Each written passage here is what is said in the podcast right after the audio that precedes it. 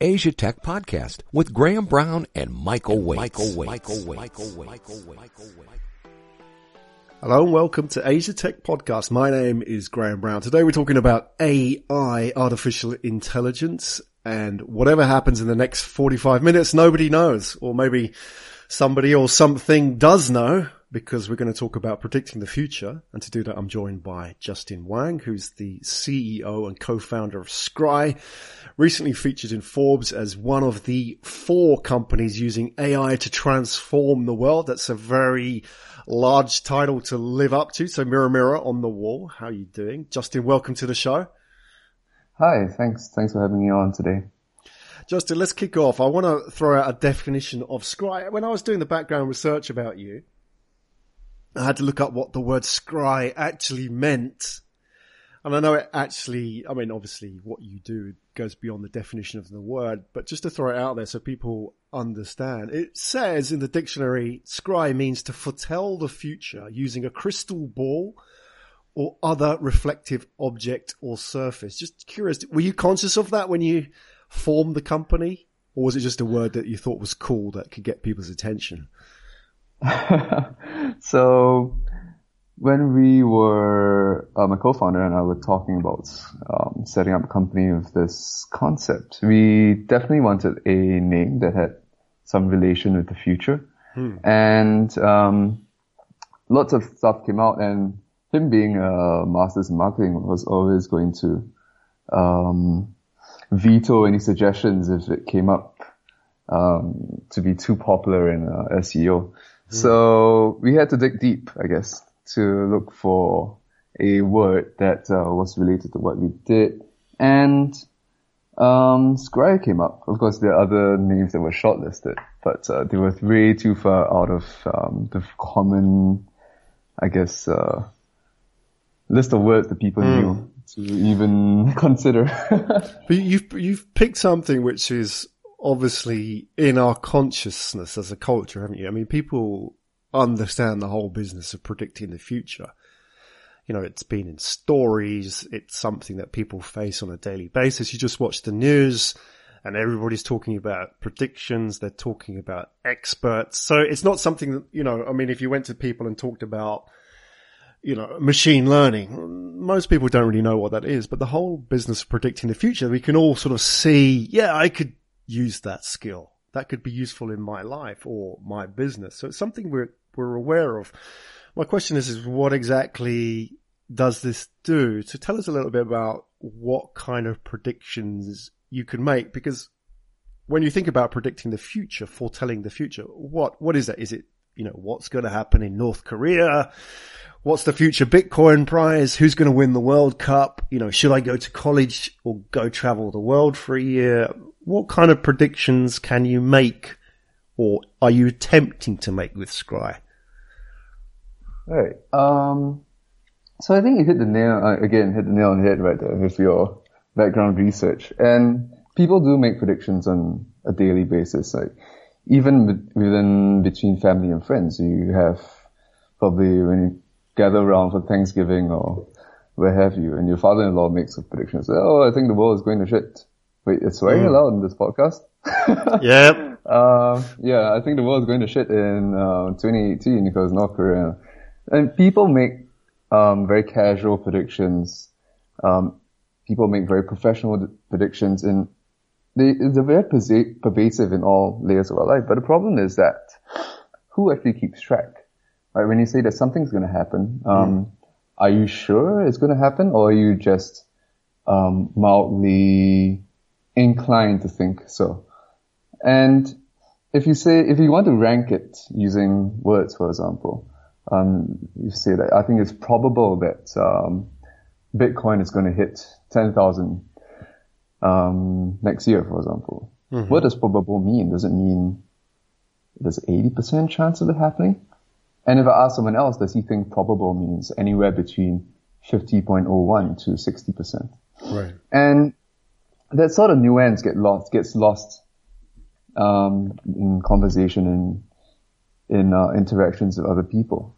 And it doesn't just happen around the dinner table with family and friends, but it also happens, I think, at the very top levels of management around the world. And this is what I realized in, um, when I was an information security consultant. And then we, when we did risk management for lots of big corporates and their systems were completely screwed because they did a, um, very simple high, low, medium risk hmm. sort of matrix to map out their risk. And we came in with a very, much more quantifiable method that went down to percentages and fractions of percentages and saying that, oh look, this system is more, more uh, vulnerable than the other. And they couldn't wrap their heads around it. There's this, this sort of mental block that is going to be, um, some level of, or rather not some level, a huge level of haziness mm. where they can wriggle around and play around. And I think people want to, uh, people recognize that um, predicting the future is really a crapshoot nowadays, right? Um, in the media, in, in the sort of things that we read day in, day out, read and watch day in, day out, we've been told, um, hey, no worries, Trump is not going to win the election, hmm. right? Been told, don't worry, um, UK is not going to leave the EU. And despite it being so well proliferated, uh, we are now sitting here, was the 14th of November 2017. Um, the UK has signed Article 50 at the start of the year, and Trump is uh, a bit under one year. As in well, he's done a year. That's the point, yeah. isn't it? I mean, nobody could have predicted that. Yeah. And two years ago, you'd be like, "Well, Trump would not have gotten the um, Republican nomination, hmm. right, from the GOP." So, but how can um, you how can you do that? How can you predict better than the experts? So when we talk about, let's talk about experts in a bit because we're going to come to that. It's a really fascinating subject entirely, isn't it? But how can you, using something like Scry, look at the all the series of events that ran into the American election where up until a point it was a done deal that Hillary Clinton was going to win. How do you start with something like that? Because that's a massive task, isn't it? There's so many different variables. There's so many different opinions flying around. Could Scry take that and crunch it down and say, okay, this is our output? here's the percentage prediction on this. Is that how it works? Can you just sort of walk us through something like that? So the, I guess the fun, the basis behind Scry came out from actually the US. So the US has had a ton of intelligence failures since um, time immemorial, right? And the most recent ones, um, the decision to go into Iraq because they supposedly had weapons of mass mm. destruction caused a lot of concern at the top levels of the intelligence community in the States. And this was back in the dawn of the 21st century, right? Um, they went into Iraq and came out and it was like, hey, you didn't find anything. And um, what they did was, or what part of their soul searching exercise that they did was they set up a um, research project where they got people around the world, professors and all of them, to participate in geopolitical um, forecasting tournament. And this guy, Philip Tetlock, he got um, I think 4,000 people to just answer questions around the world. And I'll cut a long story short, but what the fascinating thing that he found out was that some people were actually significantly better than others mm. in predicting the future. And then so this is where the fun stuff starts, right? Um, he did a bit more digging and I think Uni published his first paper on this, um, about four years ago or so. And so the, is all quite new. And the, the people that we see as experts, right? People who have, who have 30 years or 50 years in economics, who have been, um, talking about the subject for forever, um, hyper specialized individuals are actually not that good um, the people that won out were actually the hyper generalists rather than hyper specialized. The people who are able to sort of go after a wide variety of um, viewpoints and sources of information and sort of aggregate them together. So when you talk about machine learning, whether Scry can spit out a percentage of whether um, Trump would triumph over Hillary if we were around uh, two years ago.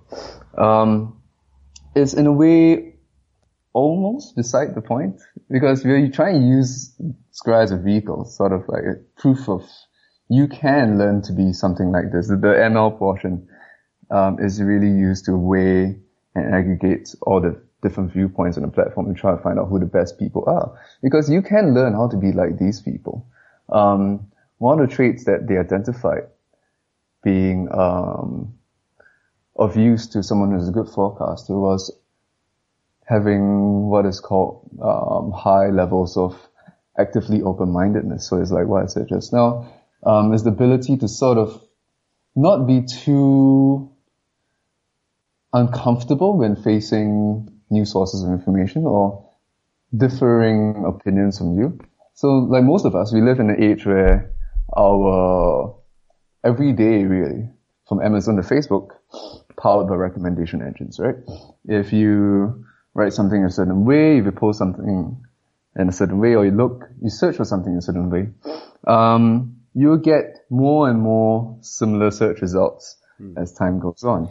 Just, um, just want like, to back you up a little bit. You're going off base a little bit. I, I want to, you know, for the listeners, it's fine. I know you're, you're deep into the subject. You know, I think what we want to understand is, look, how can we actually use this? Give me an example of how we can use Scry, because I'm sure this is what your customers want to know. And then we can sort of go into the philosophy part. But I want to know, for example, give me a practical application of how I can use it. Who would use this? What situation would they use it in? and also how would it work? I mean, the philosophy is fine, but you know, I want to know what's in it for me. So give us an example if you can sort of share with us how this would work. Okay. So scribing a two-sided market, we have the um, supply side, that means people making the predictions. What you'll get out of it is you're building a platform where it is easier for you to um, acquire new views and of mm. course keep track of your own ability um, competence as someone who makes predictions of the future. I mean, there's no point saying something over dinner one year ago and coming back cherry picking and say, "Hey, you know, I made that prediction. I'm, i said last year this time that right. Bitcoin common, is isn't it? Right. 5,000." Yeah. Um, so on the supply side, it's really calibrating your own abilities and then getting that datum and going up from there. Um, but for the demand side, this is where we have lots of issues with um, investors, which is they they don't really believe that um, predicting the future is something that is well, well, because it's been a crapshoot for so long. I mean, experts mm. around the world, um, historical accuracy is no 50%.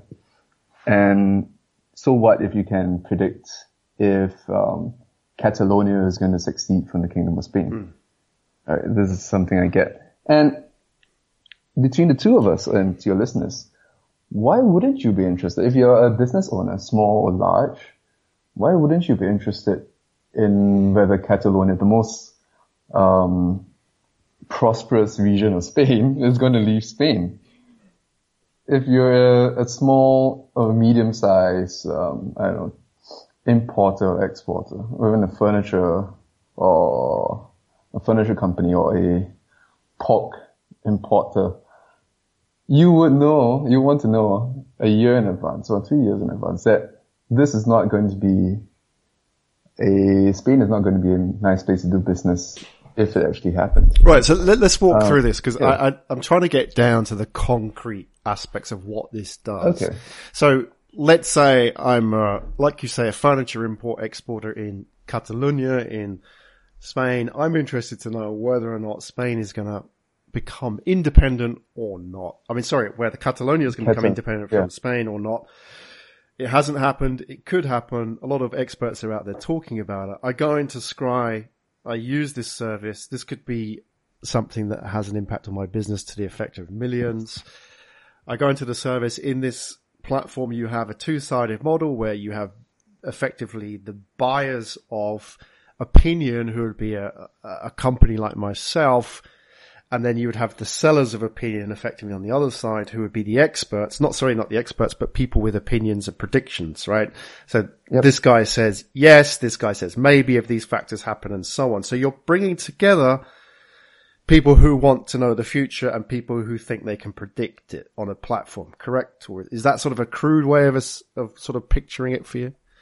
Um, yeah, and in the center sits the ML. So the ML is a bit that um, machine learning, right? Yeah, the machine learning bit is the bit that aggregates and weighs people's opinions and scores on the platform.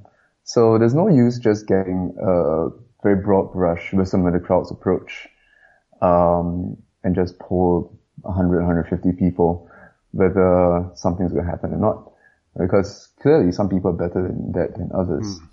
Mm. Um, so on the bias side of things, um, I mean, let's use, go back to the example of furniture or rather manufacturing as a, as a example.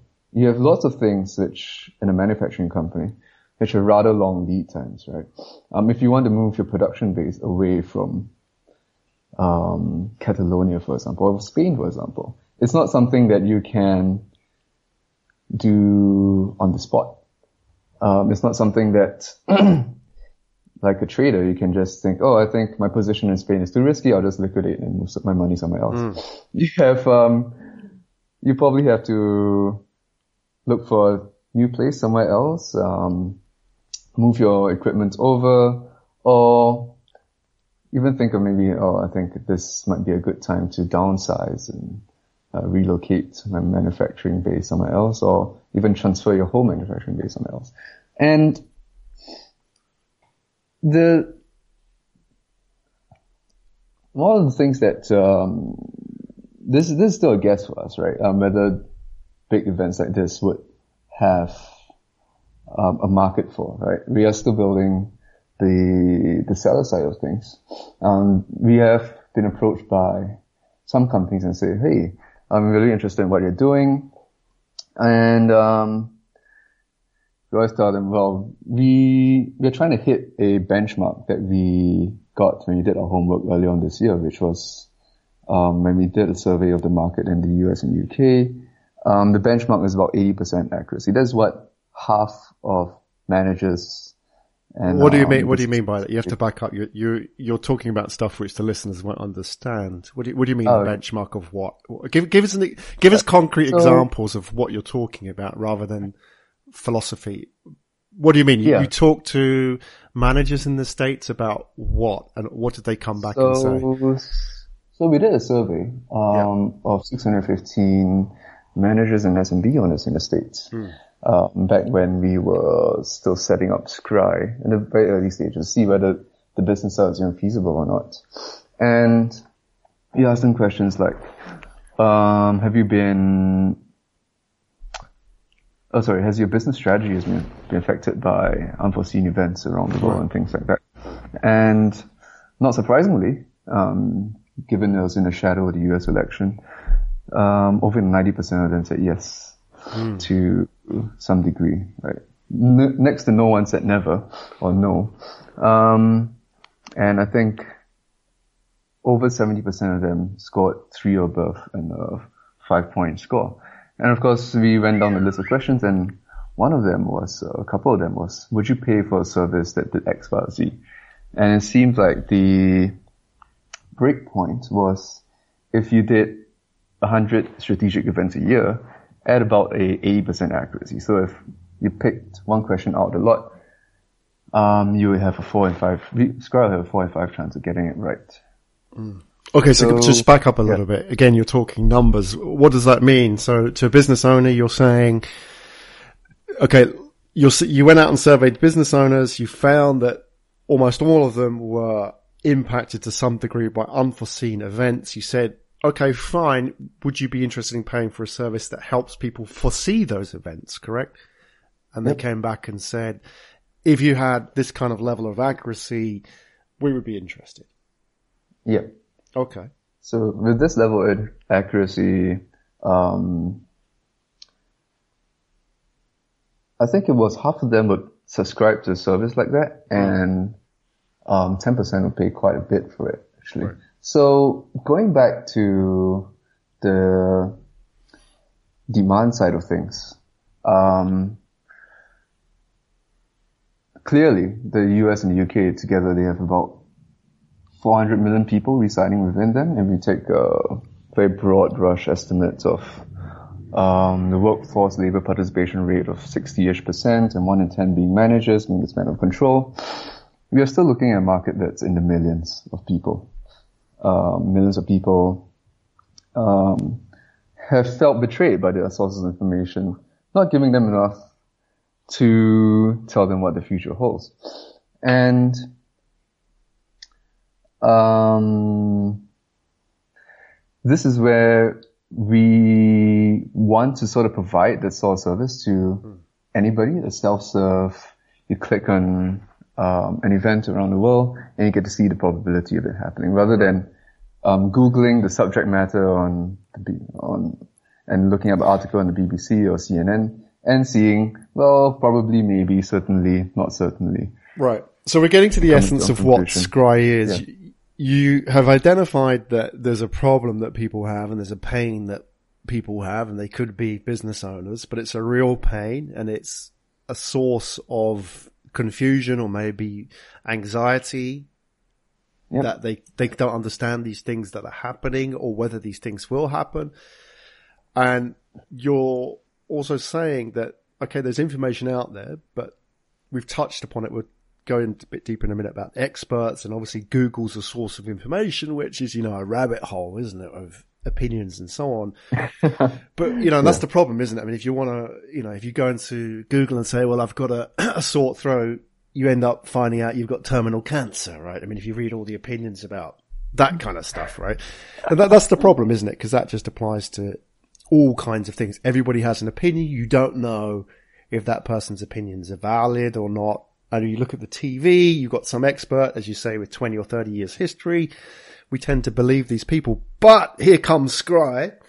Your goal, and this is, you know, early, early days in what you're doing. I mean, you, you're, you're just out of the accelerator program. Your goal is to create a platform where you can bring together the people who have a need with people who have an ability to predict the future, not necessarily based on the fact that they've done 20 or 30 years on TV as the expert, but they're just good at it for a number of different reasons. And you're bringing these people together and connecting them with a bit of, you know, clever algorithm matching. And that's kind of what you're doing here. Am, am I sort of getting to the essence of what it is?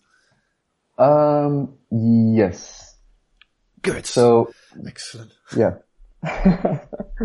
this is great. I mean, this is fascinating because, you know, here's the challenge, Justin, is that you're dealing with something which is fundamental to daily life in human beings, whether it's business or, you know, do I do this in my life? Do I do these kind of things? You're talking, you, obviously you're starting with events because they're easier to, you know, everybody, they're easier to get people involved in rather than, you know, should I marry, you know, yeah. Justin or should I marry John? You know, that kind of thing. It's kind of, that's a, you know, not everybody has an opinion on it, but you're getting people together about events. So can we kind of bring that back to something that everybody can relate to, like an election result, like Trump versus Clinton? How would Scry go about, you know, if you had that again now, how would Scry go about making it easier for people to predict that result than just sort of going to Google or the television? All right. Um, I think a big part of it is keeping track. Right? If you don't know where you're starting from, hmm. um, you never know whether you're improving or whether you're good or bad at what you're doing. And this, I think, is a huge problem in making predictions. Right? Um, as I said earlier, people make predictions all, all the time in their daily lives, in a casual setting, in a professional setting. And once you start keeping track, you can start to calibrate. Have I been overconfident? Have I been underconfident when um, I made the prediction? And in the case of Hillary versus Trump, it's actually a very interesting um, case study because the the prediction markets out there, which are doing something similar, I guess, outmoded example, but they've been doing it for about 20 years. The prediction markets out there got it wrong. And in a way, it's a quite surprising because most prediction markets have a accuracy of, I think, over 90% when it came down to um, the resolution. Hmm. Um, we're not we're not talking about time yet. So they are about 80% accurate-ish out to about 20 plus days. And at the time of resolution, they're usually on the right side of yes or no, um, over 90% of the time. And yet in the Hillary versus Trump election, when they closed their markets, um, they were fantastically wrong.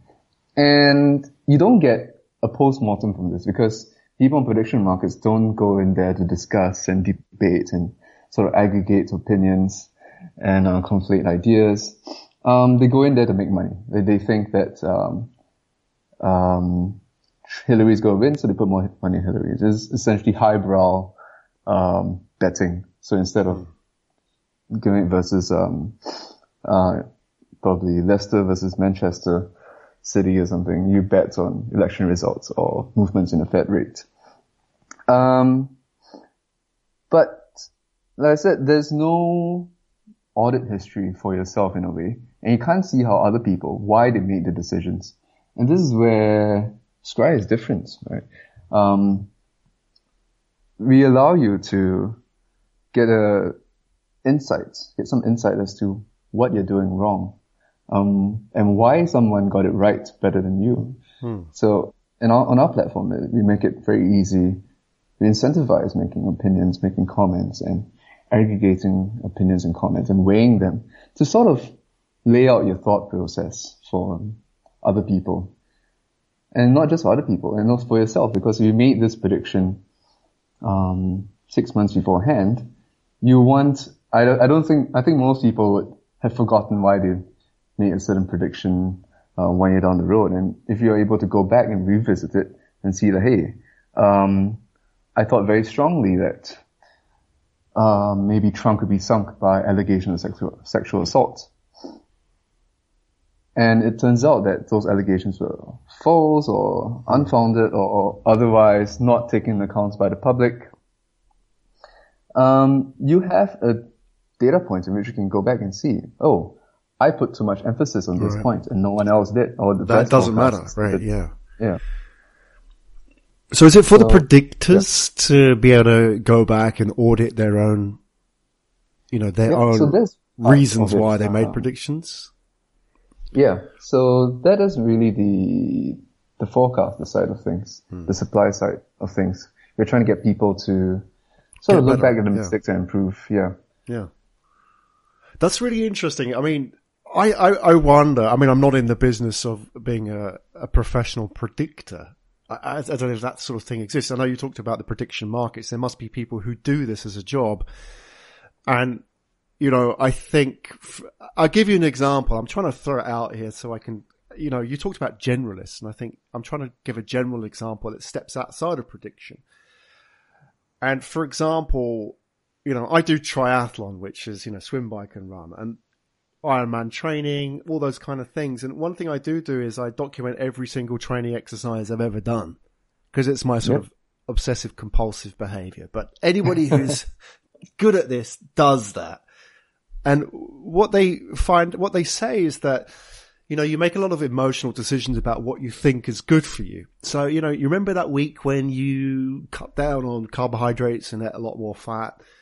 Oh, well, you know, that didn't work out Uh, but if you go around telling people it kind of works out, you don't have any proof for it. But if you were to go back and look at your numbers, like I would do it and said, oh, look, you know, look at my training record. This week I was really good on the bike. What was I doing during that week that made me good on the bike? I can actually tell you objectively what the answer was, right? And I wonder if it's similar to predictions as well. If you just say, okay, I made these predictions.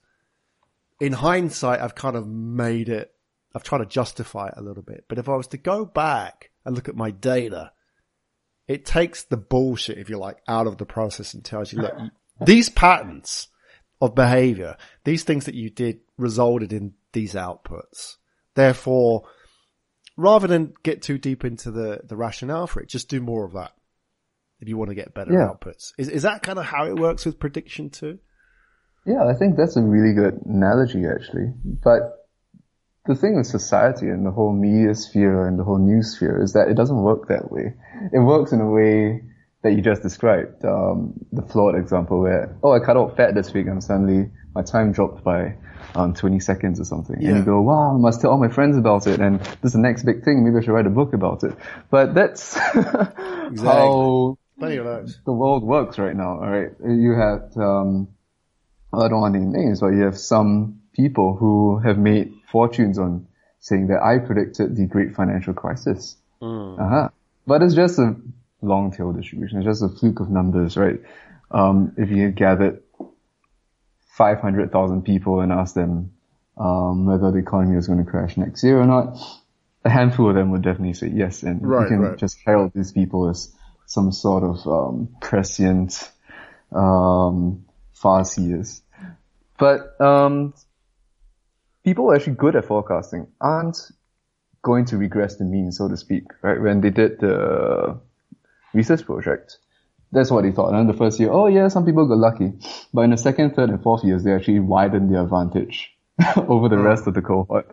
So that's a very interesting But, so are these uh, people good at forecasting? Is that is that such, Yeah. is that a thing? Can somebody is it specific to a domain? Like, okay, I'm good at forecasting forex trends because I understand the patterns, or are there people who are just good at forecasting?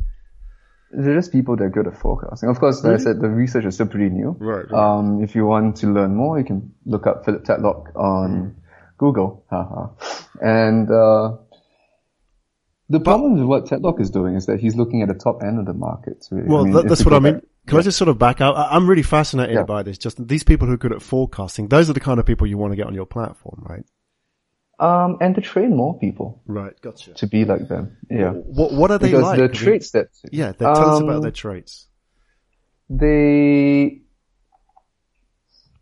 they came from all walks of life, really. Um, so most of them had a bachelor's degree. I think a third of them also had a postgraduate degree, and none of them were really, as far as publicly available domain, um, really experts in the traditional sense. What they were were um, journalists more than anything, and they came from all walks of life. Some of them were like part-time geologists, for example. I think uh, another of them were like uh, was a retired nurse or a nurse or something. So it's not as if that you had to have um, many years in a in a subject to opine and to be good at forecasting. Um, maybe there's a super super forecaster out there, super duper predictor out there that's um, open-minded and in his field, so he has that weight of experience con- concatenated with a broad range of um, ideologies that can give you even better prediction. But um, we're just speculating now. But uh, to give a how would I put it? To give a sort of mm, ray of light for everyone who wants to be a who wants to predict the future. You don't have to have in-depth knowledge of um, what's going to happen. In fact, all you need is for internet connection and an open mind, and of course the ability to keep track of what you have made or the predictions you have made, and the efficacy of someone like that. Um, in the competition, right, they, in the geopolitical forecasting tournament, they actually beat out these, um, these super forecasters. They actually beat out the intelligence analysts themselves, people who had access to like classified information by a margin of 30%. Because these people, or rather most experts, are stuck in their modes of thought, right, and their ideolo- uh, ideologies. And if you ask economists, are you Keynesian or you, like, you have some, you have aligned your way of living and thinking to a particular, um, narrow corridor, so to speak. Right. And There's a vested interest you- as well, isn't there? That if I'm an expert, I probably have vested interests from years and years of being in the industry. right. I don't want yeah, to predict something. again- I've been wrong is uh, Exactly. going to be the end of career. Well, I don't want to put, you know, I don't want to put Justin out of a job because you know, we're good buddies, and if I predict this, then well, you know, all hell gets let loose. So there's all that going on as well, isn't there? But you're you're saying effectively that people who aren't experts but have this kind of quality can out predict experts in more cases than not. If you give these people a platform and you enable these people to go back and audit their own predictions, they can get better at it. And you can also create this market of buyers who can work out, okay, that guy is really good at prediction. So, you know, he's got a really good track record predicting the World Cup. You know, so I'm going to go back to him because he's better than this guy who's the expert who's, you know, done 30 years as a professional manager. You know, he doesn't know shit basically, even though the Yeah. TV goes to him every time. Is that kind of kind of sort of scenario that you see in the future? Um, yeah, so this is actually what we are trying to aim towards. So we're trying to proliferate really the, I guess I'm going, sliding back into philosophy right now, No, let's do it. but really, this is interesting. um, proliferate this. So the, the traits that we see associated with being a good predictor of the future, um, especially open-minded thinking, actively open-minded thinking, we think is extremely useful for um, societies and individuals as part of societies. And the first phase that we're trying, the first thing we're trying to do is try is to sort of penetrate the penetrate the public consciousness in that some people um, or whether people can get better at predicting the future, right? And we can give in Scry a platform where you can see, hey, um, we're predicting these events a lot more accurately than um, your CNNs and BBCs and what have you. Um, and then obviously an internet platform will not be able to answer every single question, every single burning question in the world um, for every single organization or individual. But if you want to know if I, if maybe I should cut um, this or X, uh, maybe I should cut supply A out in favor of supply B because I think supply B would have uh, um, a better output, a better deal three years down the line. It's a very specific question that you need someone with that sort of acumen to see into the future and predict. So you can do one or two things. One is you go through our platform and find who is a good predictor, or you train yourself on our platform, right? Um, train yourself to be more open-minded, keep track, um, see where you've gone wrong, and sort of get become more open-minded. Sort of, sort of um, find more disparate in, uh, information sources that make you uncomfortable and be less uncomfortable when someone tells you that I don't think it's going to happen. That's interesting, isn't it? That you're talking about the uncomfortable thing is that I, I think you're, you're talking about, I think people could naturally be good at prediction if they were more open-minded, but being open-minded is, is a challenge, isn't it? Because we have experience, we have invested interest and it seems that, you know, people are, are more likely to choose a source of prediction, let's say with the election or even in sport, for example, based on the fact that that person is seen as an expert rather than the fact that they're any good. Because if somebody says that person's an expert, it takes the decision out of the process for you. It's kind of de-risks it for you. Yeah, well, you know, Justin said that and he's the expert on, you know, baseball results for the last 20 years. And, you know, well, I'd never get that wrong if I just choose Justin. So there's a lot of that going on. I want to just throw something random out there because I, want to get your opinion on this because this is kind of like taking it to the extreme now is that Yep. when you talk about prediction, we have these established experts and you have the prediction markets and you have people making a lot of money out of this. And then, you know, when people talk about the alternative, the media throws out examples like, and I'm going to use this and I'm sure you've come across this, but I'm not using this to trivialize what you're doing, but just to show how the media deals with this, like Paul the Octopus. now, the reason i this is funny, but I think there's a serious message in this because it shows how people try and get their head round the whole prediction thing. And okay, so let me just explain. Paul the Octopus was this octopus that predicted, quote unquote, World Cup results in 2010. And I think he's, you know, he did it. I can't remember exactly, but he, he would go into this tank and it would be filmed live on TV and he'd predict, you know, he would like grasp onto, you know, the, the ball that had Germany's name on it or it would be an AB type thing. And he successfully predicted the winners of each of the seven World Cup matches that Germany played. Uh, there's a whole list. He successfully predicted them. And everybody thought, well, this is, you know, uh, people's reactions were either, you know, this is a bloody miracle that this octopus is out predicting experts or, you know, this is a bit of fun or, you know, some people generally thought that the octopus had predicted powers, right?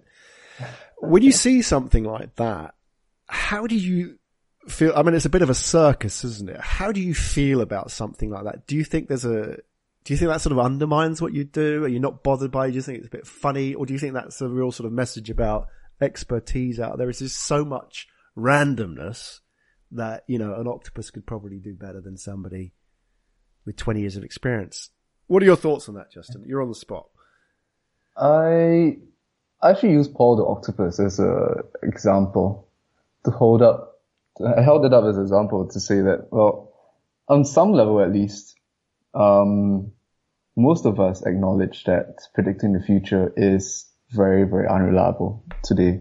And this day and age where we can get um, Wikipedia on our phones and access to more information and, and than at any time previous in the entire history of the human race, we still rely on things like Paul the Octopus. We still rely on things like astrology and palm reading. And we still worship experts. Mm. So there's a sort of dissonance going on there. Um, on one hand, we want experts to tell us how to live our lives. Should we cut out fat? Should we bet on the um, Dow Jones this year? Um, and on the other hand, we have some level of recognition that even seemingly random events, um, even seemingly random actors like um, psychic animals, seemingly psychic animals, can at times outpredict them, and they earn huge followings on Twitter, tens and thousands, hundreds and thousands of people on Twitter. Why? Because people now, um, with this whole buffet of information and recommendations, recommendation engines um, powering these uh, um, predictions to people, they they seek sort of a comfort zone online or in the information sources. If they want, they, if they think that um, I don't know, maybe the EU is going to disappear in the next 10 years, they, they find sources of information that support their point of view. Not necessarily factually correct or accurate in any way, shape or form, but it's a buffet. You can find whatever you like on Google. And if you were to look it up uh, next time around, when you open news.google.com, you see more articles about how the EU, EU is going to fracture in 10 years. Or, um, if you hate Trump, for example, I mean, the whole media sphere is available for your picking. Hmm. And, uh, it does not do very much good to, I guess, the average of, um, human cognition. And I think it's pulling the average down a bit, at least. And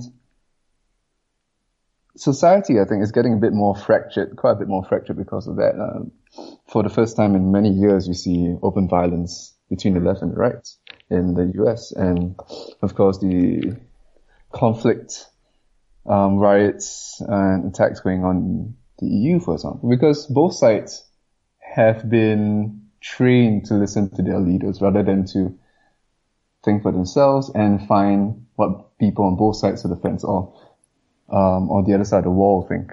That's a very valid point, isn't it? You're, I mean, what you're talking about is the internet is very much giving people an echo chamber, isn't it? I mean, yep. if, if I wanted to go out and understand the world through the lens of, you know, what they would call right wing in the US, it's all there for me and every single viewpoint is there for me, which gives me reasons why this is the case and so on.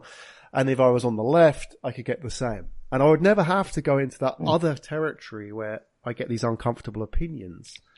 Yeah, well, and the worst part is the backfire effect, which if you were to give someone who has a opinion on something, evidence the contrary, what he does is retreat further into his right. opinion. So the common example is uh, if you were to talk to a, speak to a creationist, someone who thinks the world was created 12,000 years prior, and show him facts about uh, carbon dating or radiometric dating and the universe is, or the, or the planet is uh, 400 billion years old, he doesn't move closer to the center. Like most people don't move closer to the center. What they do is they move right. further into yeah. their view that the world is only 12,000 years old. I mean, no offense to any of your uh, listeners who are. I don't think they'll be listening to an AI podcast. but here's the thing. I think it's a valid point, isn't it? Is that, I mean, years ago, if you put those two people together, they could have had a debate. There could have been some kind of movement towards the center because, oh yeah, actually it's the first time I've heard what you've got to say and it, it, I, I can kind of take some of that in. But now on the internet, there's lots and lots of examples of how to react to this viewpoint. So if somebody tells you, well, look, you know, there's no way that this could be 10,000 years old, this fossil. There's already a list, uh, you know, of answers that you can give to that person because people have gone out there and done that already, right? Okay, that's defined. Let's put that aside. There's this sort of tribalization of the world going on thanks to the internet. The problem with that for business and for all the, the whole connection side of things is that that mindset and you've mentioned it at the top of the show about the whole idea of getting uncomfortable viewpoints is bad for prediction. And I go back to, I think it was James Surowiecki who wrote Wisdom of the Crowds. And one of the things he wrote, there's a test where they put jelly beans in a jar. Oh yeah. and they ask people, you know, cause in a, in a jar, how many jelly beans? It could be a thousand, it could be a hundred, no clue. And they asked lots and lots of people to effectively predict how many jelly beans were in the jar. So you, are basing their decision to look at that based on their understanding of similar patterns in their past, right? And yep. what was really interesting is what he concluded was that the people who, you know, they asked groups that the people who were the best at predicting were the most diverse groups. So, you know, you had a group with different opinions, a group with different backgrounds, mm-hmm. economically, socially, politically, religiously, and so on. They made the best predictions. Whereas the ones that made the worst predictions were the groups that were all guys or all Chinese or all left wing. they, they were the absolute worst on the scale. And you can see now how that's coming into the point that you make about putting different opinions in the mix that makes better. So I guess that's how uh, democracy works, right? in theory, everyone who has a stake in this question to vote on it. But um, going back to of the Crowds, it is fascinating that they found this out over hundred years ago, and um, no one has really taken use his ability, use his power to improve decision making organizations on a large scale. So actually, late last week we had a call with um, I spoke to Robin Hanson, um, one of the one of the guys who has been working on prediction markets and trying to proliferate prediction prediction markets to um, all around the world in many organizations for I think about 30 years now. And one thing I pointed out was that prediction markets sort of devolve an individual to a to a cog in a in a vast machine. I mean, um, it doesn't matter if so in prediction. Uh, sorry, it's not prediction. Uh, yeah, Wisdom of Crowds works on prediction markets, so I need to preface that. And um, the Wisdom of Crowds mechanic usually tapers off in terms of accuracy once you get past about 100 150 people. Of course, a sufficiently diverse range of 100 150 people. Hmm. Past that point, um, the accuracy plateaus and you don't get any very much added benefit by throwing in a thousand or five thousand people to answer the same question. And the funny thing is that when you get these people, or at least when the study was done a few, like last, last decade or something yeah. like that, um, what happens in today's context when you get these 100, 150 people to talk is that accuracy, go, accuracy goes down. Hmm. Right? Um, because then again, the backfire effect and all the other um, nasty human cognitive effects come into play and people get more entrenched or get more polarized. And so the sort of global average that aligns to reality goes away. And that's why I see the problem is with prediction markets that first of all, you're not going to have network effects because you can't get people to talk. There's no socialization aspect in the platform. If not, mm. your accuracy will go down. And secondly, if you tick all the boxes, get all of your um, representatives, groups of stakeholders in to opine on the question, it doesn't matter who they are. It just matters that they are of a certain um, demographic or some sort of characteristic. So there's no way of attaching yourself, so, sort of like um, um, improving your ability within the system of disposable parts. You see. Hmm. Yeah, Justin. I, I, what I want to do is this. I want to get you back on the show in, in coming episodes because you know you, you're at a very early stage with your business. And it's a very exciting area that you're in. You know, you're really, you know, you're just out of the accelerator program. You're building your business, getting on board early clients, getting on board your early case studies. And I think, you know, what is going to be really fascinating is when you get that breakthrough is that where you can say, look, you know, we did this and this happened, right? And that's what I think the market is waiting for is because, you know, right now we're still in the realm of, of what your hypothesis is and what the philosophy is, right? We need to get yep. what you're doing. And so, okay, look, it's like, you know, the day that they show that IBM Deep Blue beat the world chess champion, right? You know, it's kind of like, okay, right now machines are really good at this stuff, right? But we need to kind of do that in your context and say, you know, okay, well, we did this. We ran the predictions on, you know, uh, whatever it is, the 2020 World Cup, or we did it on the outcomes of this election or the outcomes of this event. And, you know, we beat Paul the Octopus and we beat Paul the expert on TV, that kind of thing.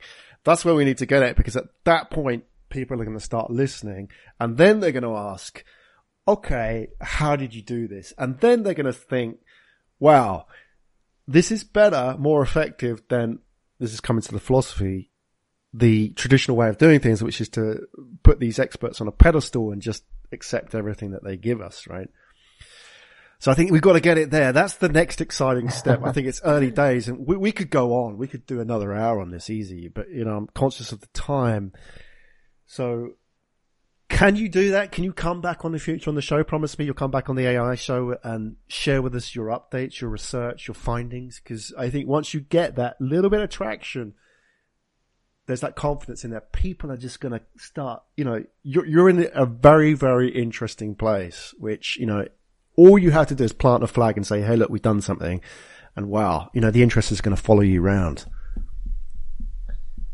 Uh, yeah, definitely. We can definitely come on again. Um, but like you referenced, it might be a while. if you're talking about election in 2020, it's, uh, two and a bit years from now. So it's a journey. Some time to come in. Yeah. Yeah, it's a journey. No, we want to be, I want to be on that journey with you, Justin, because I'm really excited by what you're doing. And I can see, because it's at such an early stage, we're still in the, you know, the intellectual stage of things. And to build out something like this is tough, especially as it's a double-sided market.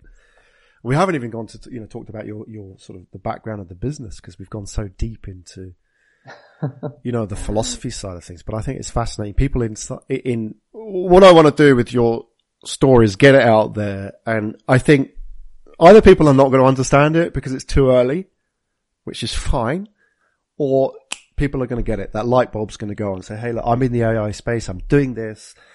You guys are doing something really, really interesting. I'm trying to do it from this angle. You're doing it from this angle. I want to find out more about you. And I think that's kind of the people that we're broadcasting this episode for. So Justin, I would really like to thank you for coming on the show and, and sharing this early insight into your journey with us. Um, you know, before you go, just share with us a link that people can find out more about you because I think it would be good for them to go and just get a bit more background about the kind of things we talked about in your research and so on. Yep. So um, thanks for having me on. I hope I'm not too I was not too ram- rambly or I hope I didn't talk myself into a circle. But um, you can find us at www.scry s c r y dot cloud c l o u d. Justin, thank you so much. That's Justin Wang, who's the CEO and co-founder of Scry. Go and check him out at the link that we provided. We're going to get Justin back on this show and talk about the journey. It could be a long journey. It could be years. Hopefully it is a long and fruitful journey over the next couple of years. And you will come and share that journey and updates with us as you grow and as you progress and as you find out more things. Justin, thank you so much for joining us today. All right. Thank you for having me on. You've been listening to Asia Tech Podcast. Find out more at www.asiatechpodcast.com.